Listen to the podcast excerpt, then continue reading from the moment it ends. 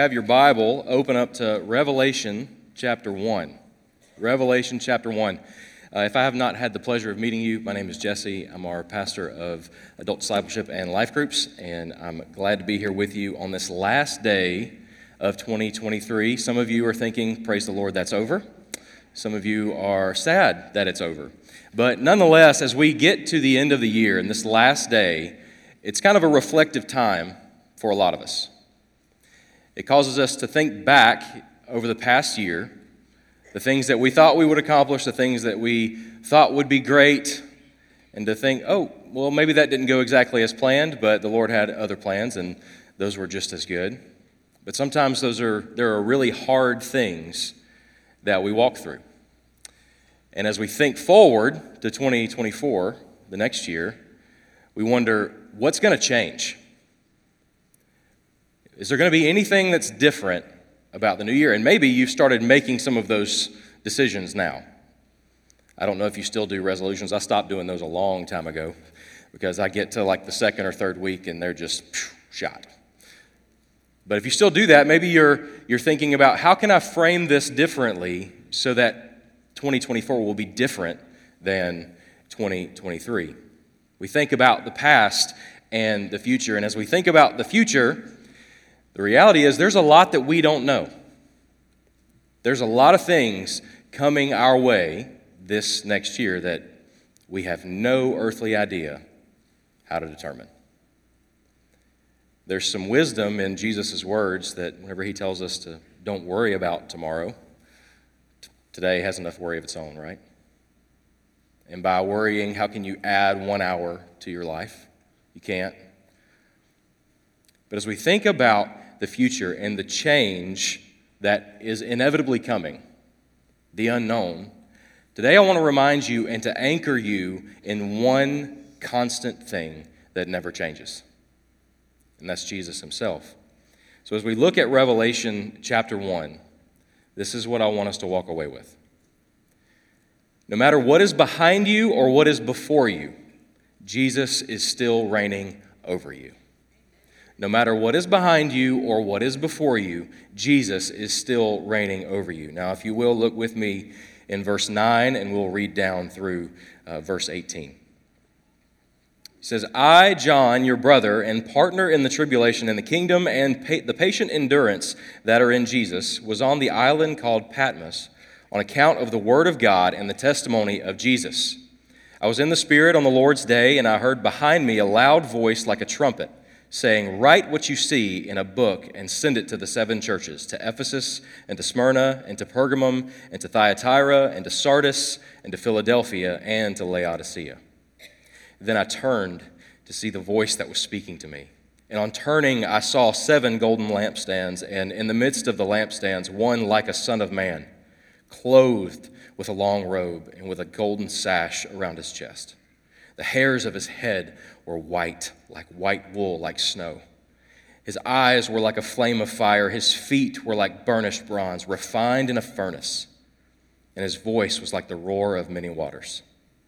In his right hand he held the seven stars, and from his mouth came a sharp, two edged sword, and his face was like the sun shining in full strength. And when I saw him, I fell at his feet as though dead. But he laid his right hand on me, saying, Fear not. I am the first and the last and the living one. I died, and behold, I am alive forevermore, and I have the keys of death and Hades. See, the book of Revelation, whenever we get to this last day of the year and the last book of the Bible, we think about all the things that are coming in the future. We typically think about Revelation about detailing specific events, or we hope we're hoping for a calendar and all that.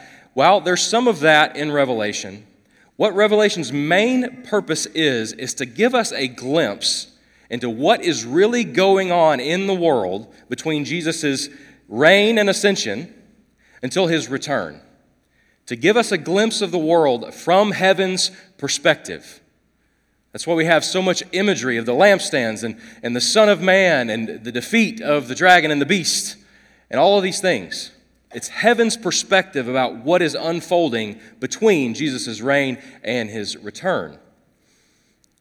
And as, as we look here, we have this beautiful and imposing vision of Christ. And I would submit to you today that what you need more than a list of resolutions, a list of things to change or things to do as you enter into 2024, is that you need a fresh, revitalized vision of this Jesus who now reigns over you.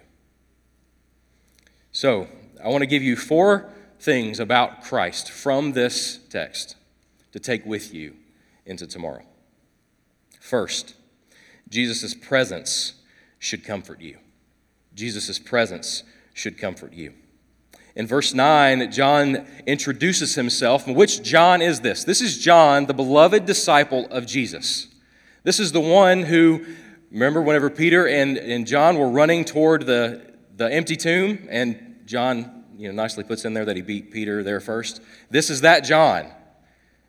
This is the John of James and John. This is the John who leaned his head on Jesus' chest as they reclined at table. The disciple, he, he called himself the disciple whom Jesus loved.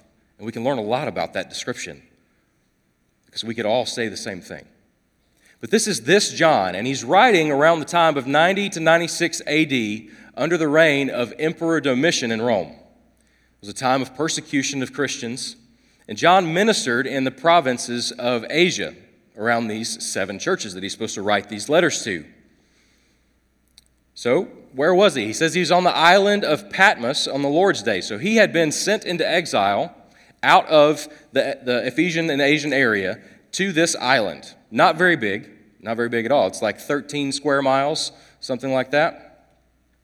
He's sent there because he failed, in their minds, to worship the emperor. In ancient Rome, there was an imperial cult where they would have to declare Caesar is Lord. Well, as we know, there is only one of those, and his name is Jesus. So John has been sent to exile. He says he was there on the Lord's Day. That's a Sunday, right? We now worship Christ on Sunday because that's when he rose from the dead. And he says he was in the Spirit on the Lord's Day and he heard a voice behind him. I think it's significant that before he sees anything, he hears. You might remember the words of Jesus My sheep know my voice, and they listen to me. And he hears a voice speaking to him. And it tells him to write this down, write what he's about to see down to these seven churches. Now, the number seven is important because it's a number of completeness. This message that's going to come through the book of Revelation is not just for one church or two churches or even just seven, but for all of the churches of Christ that will exist for all of eternity. This message is just as much for you today as it is and was for them. So, what did John see? Look down with me in verse 12. He says, Then I turned to see the voice that was speaking to me. And on turning, I saw seven golden lampstands, and in the midst of the lampstands, one like a son of man, clothed with a long robe and with a golden sash around his chest. So, first, his eyes see these seven golden lampstands. And we don't have to wonder what these are because the Bible, in just a few verses later, actually tells us that these seven lampstands are the seven churches to whom John will be writing. That the lampstand imagery is supposed to represent the church, the body of Christ, in these specific locations. Now, it's also Old Testament imagery. There was a lampstand in the tabernacle, in the, in the holy place, that gave light so that the priest could do his work, so that the priest could continue with the sacrifices.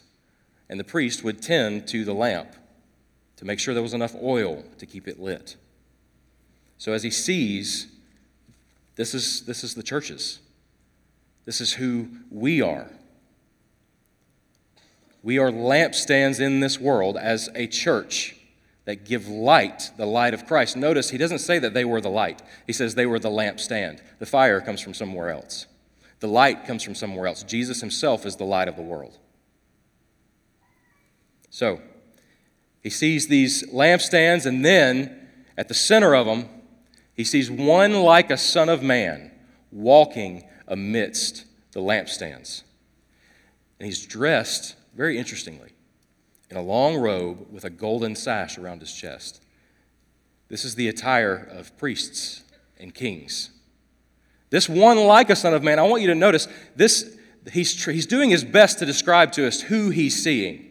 He's not quite made the connection yet. He says, This, this one who's walking among his churches, who's present with his churches, is one like a son of man. And that title is very significant. It's mentioned in the Old Testament in Daniel chapter 7 to refer to the king who would come, who would reign. And this king and this priest is present with his churches. Why is that important? Because if you remember, these churches were going through persecution. They were going through uncertain times and uncertain days. They didn't know what the future held for them. John is in exile on Patmos, not knowing what tomorrow might hold. And as the curtain is peeled back, he sees Jesus' presence tending among his people. He's walking, caring, loving, convicting his people to support them and to encourage them through what they face. See, Jesus is with you, and his presence should comfort you. See, Jesus is with you in your hardship that results from the gospel. Notice, I want you at the beginning, John says, I, John, your brother, and partner in the tribulation and the kingdom and the patient endurance that are in Christ. I want you to notice something. All of those three things are connected by the, the, the word and. They are a package deal. It's like if you were to invite my family or invite me over to your house for, for dinner, you're getting six people. It's just going to happen. So just be careful. We'd love to come have dinner with you, but that's you're getting the whole package. Tribulation, patient endurance, and kingdom. These things come together. We typically think tribulation is something far in the future, but if you were to talk to brothers and sisters in Christ around the world, they would tell you something different. Just last week, um, believers in Nigeria and the Plateau State were killed and some are, are fearful and fearing for their lives now. This tribulation comes with the kingdom and comes with this patient endurance that are in Christ. Do you remember the words of Christ in John? In this world you will have trouble. Right? If we are following Jesus in this world, we will have trouble. We should expect the next year to have trouble. He tips us off to that.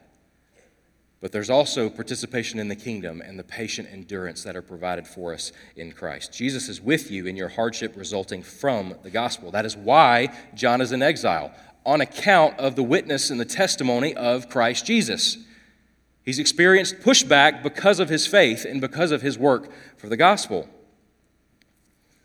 Have you ever experienced that? I'm not saying, have you experienced pushback because you've made a bad decision or because you've done something that was not wise and you're a Christian. I'm saying, have you experienced pushback because of your faith?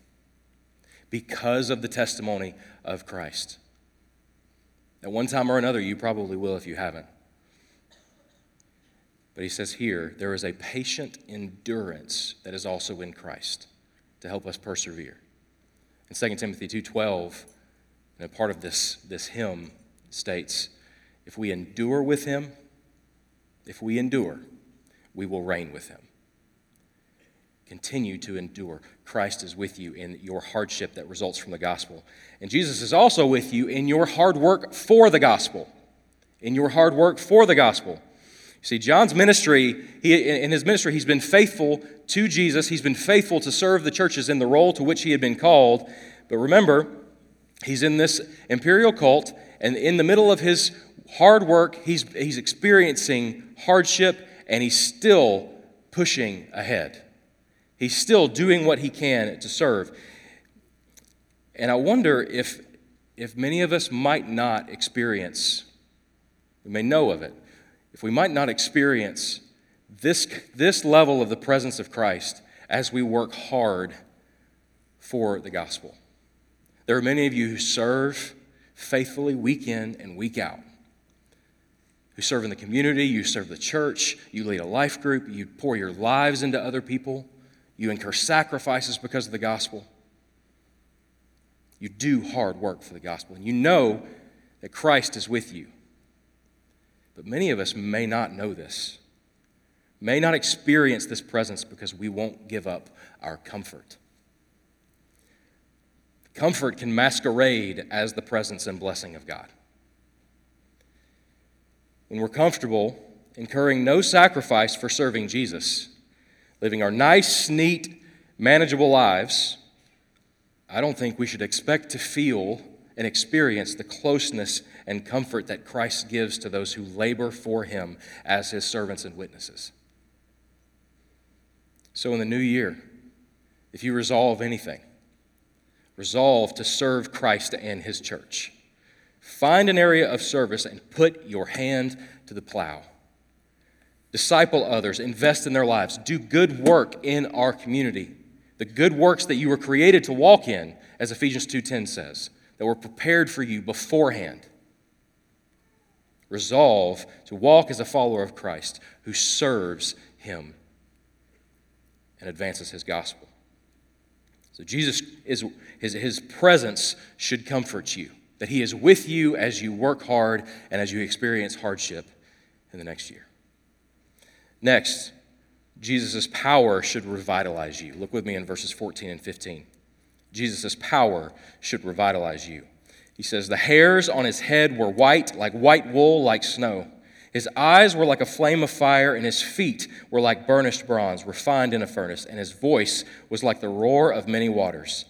In his right hand he held seven stars, and from his mouth came a sharp two edged sword, and his face was like the sun shining in full strength. His this picture of Christ's power now should stir your heart and revitalize you. Let's walk through these. He says his hair was like wool and white like, like snow. This is a picture of the Ancient of Days from Daniel chapter 7, where he says, And as I looked, thrones were placed, and the Ancient of Days took his seat. His clothing was as white as snow, and the hair of his head like pure wool. What is this signifying? The wisdom and the purity and the sovereignty and the all knowing nature of who Christ is. And if He knows all and He's all wise, He knows you and what you're going through. He has eyes like a flame of fire. His judgment is precise and clear. He sees all. The Bible says that the Lord's eyes wander to and fro across the earth. He knows and he sees you. And his feet are like burnished bronze, as refined by fire. Contrary to the empires of the world in Daniel chapter 7, they had the statue had feet of iron and clay mixed together, unstable. My friends, that is a picture of every worldly government and system instituted today. It is unstable unstable for placing your hope, unstable for trusting in. But Christ's feet are like purified and burnished bronze, stable and steady and unshakable, and his kingdom will not end. Listen to Daniel 7. And behold, the clouds of heaven there, with the clouds of heaven there came one like a son of man. And he came to the Ancient of Days and was presented before him, and to him was given dominion and glory and kingdom, and that all peoples, nations, and languages should serve him. His dominion is an everlasting dominion which shall not pass away, and his kingdom one that should not be destroyed. For believers, then, who feared the government, the Roman government, the, imper- the imperial government. This is a picture that Christ is above even that. They have no power that Christ has not granted, and no power that Christ cannot squash. It says, In his right hand he held the seven stars. These are the angels or the messengers of the churches, but it also might have been a, a reference to the seven planets that they knew of in the ancient world. They, they saw them as great, great stars or great lights. They thought there was something magical about these, these planets and all these things. And there were astrologists then, just like there are now.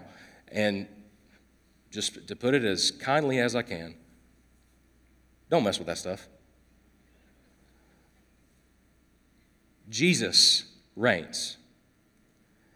No, nothing in creation is determinative of your life other than your Creator and the one through whom He created you, the Son of God.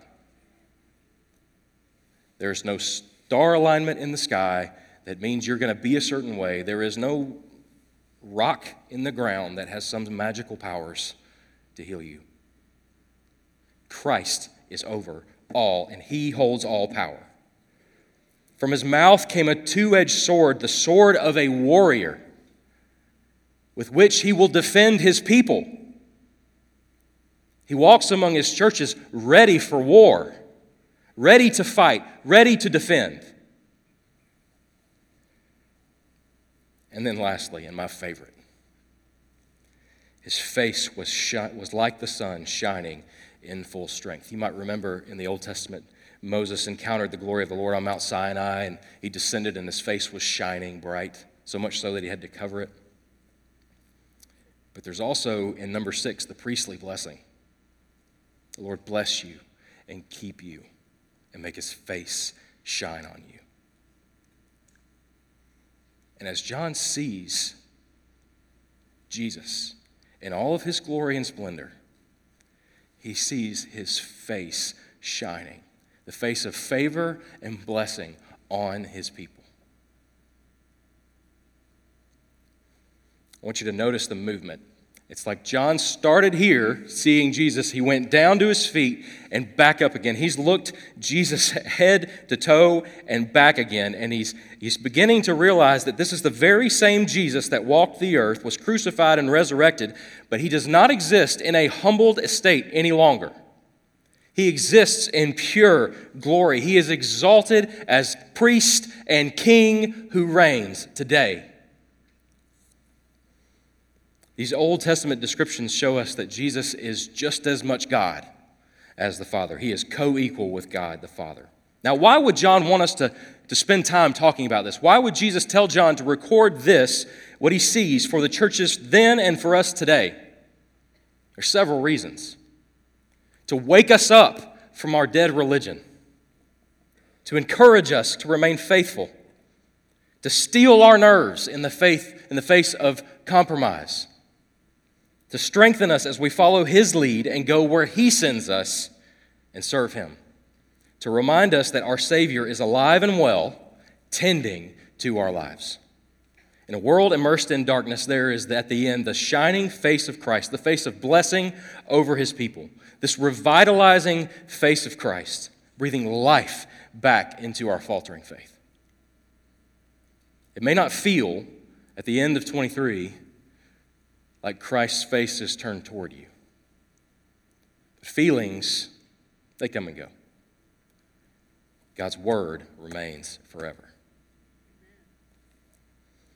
So his presence should comfort you, and his power should revitalize you. And number three, his glory should humble you. His glory should humble you. Look in verse 17. It says, When I saw him, I fell at his feet as though dead. Remember, all of the fears that might be going through the minds and hearts of John and these churches. The potential for experiencing persecution, John in exile, not knowing what tomorrow holds. There's a lot to be afraid of. And you may be thinking, as I look into 2024, there's a lot to be afraid of. Maybe there's been a, a new diagnosis or a new uh, reality for you, a new circumstance in life, and there's fear of what may happen. But as he sees Jesus, all of that fear crumbles. And his fear is directed toward the only one who deserves it. John is physically impacted by the weight of Jesus' glory fearfully falling down. Have you ever met someone that's famous or famous to you, maybe? And you have that feeling, like we all have these people that we put on pedestals. We post about them on social media, we post about going to their concerts, we post about all that stuff.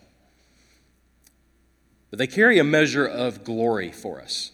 I remember whenever I was learning to play bass, um, bass guitar, that is, not the big one that looks like this, but the one that looks like this, um, the one that Damon just did a great job with earlier.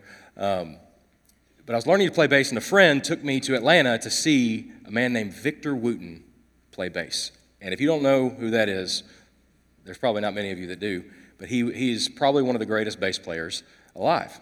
And I remember witnessing him play in a way that I didn't even know you could use the bass, and my jaw hit the floor. We've had, you know, college football coaches come to come to Elka, and you can see everybody going, "Oh my gosh, do you know who that is?" They carry a measure of glory. A couple of years ago, I went to a, a conference, and I was with a friend, and I'm looking over and I'm seeing these heavy hitter writers and theologians and just big names you would know. And I'm just like, there's all of them together. It's like Pokemon. You collect them all, they're right there, right? And like that's there's those are the ones. And he goes, Why don't you go over and say hey? And I was like, I'm not going over there. Do you know who they are? Of course I didn't go over there. But there's a sense of humility that overcomes us when we meet someone greater than us.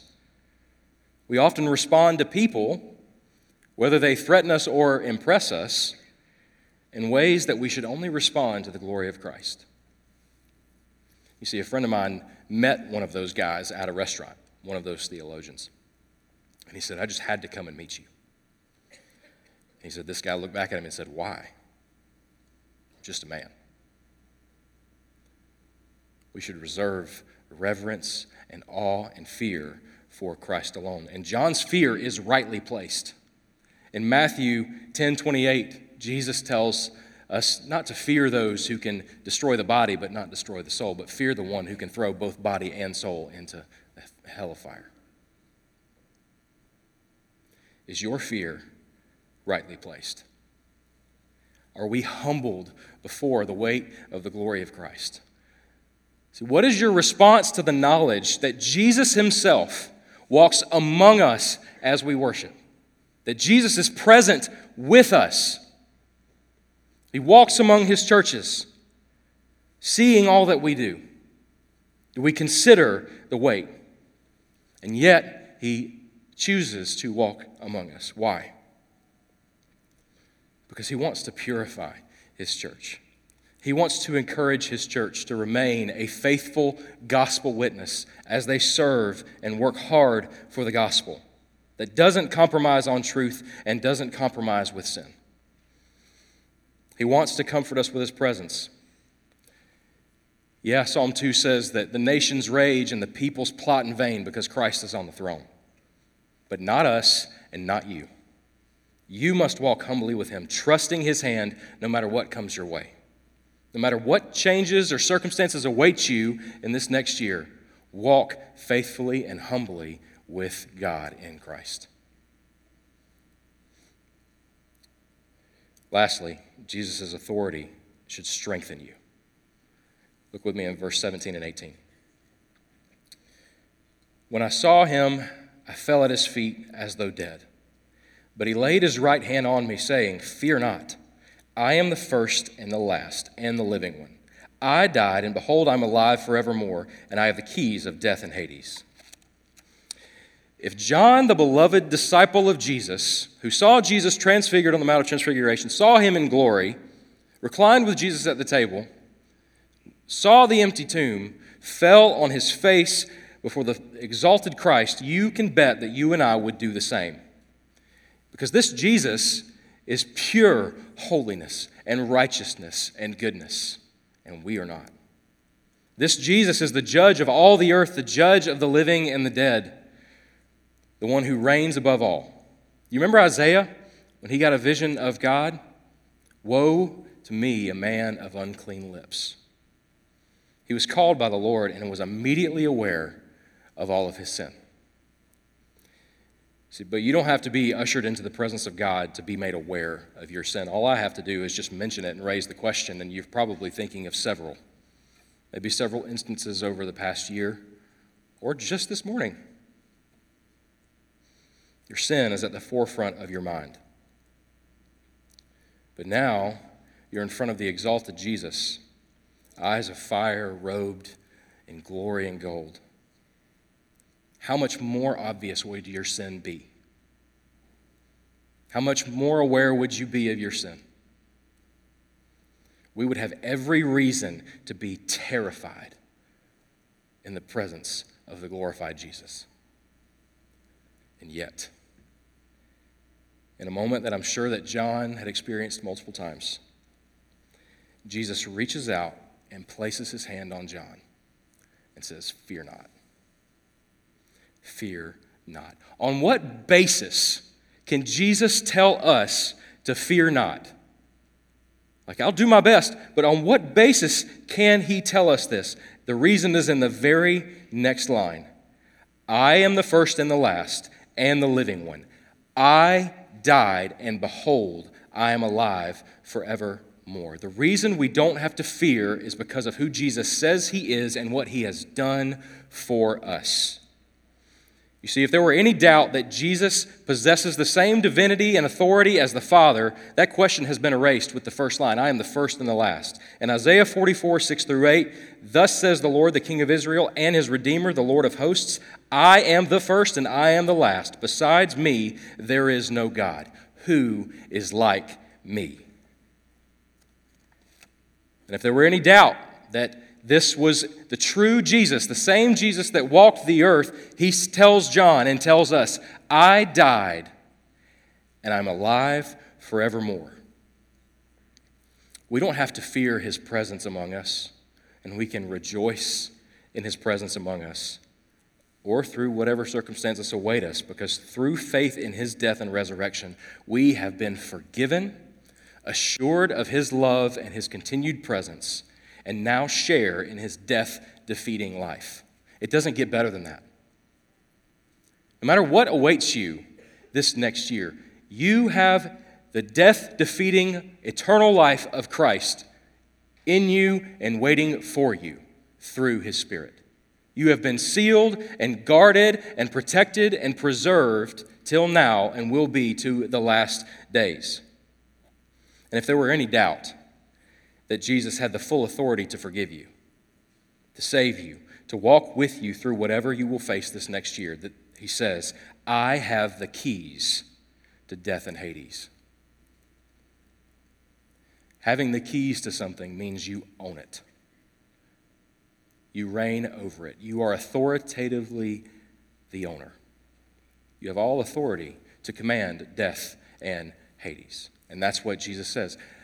Through my resurrection, I now own death. The last enemy, the thing that strikes fear in our hearts, the things that many may have experienced this past year and may experience this year.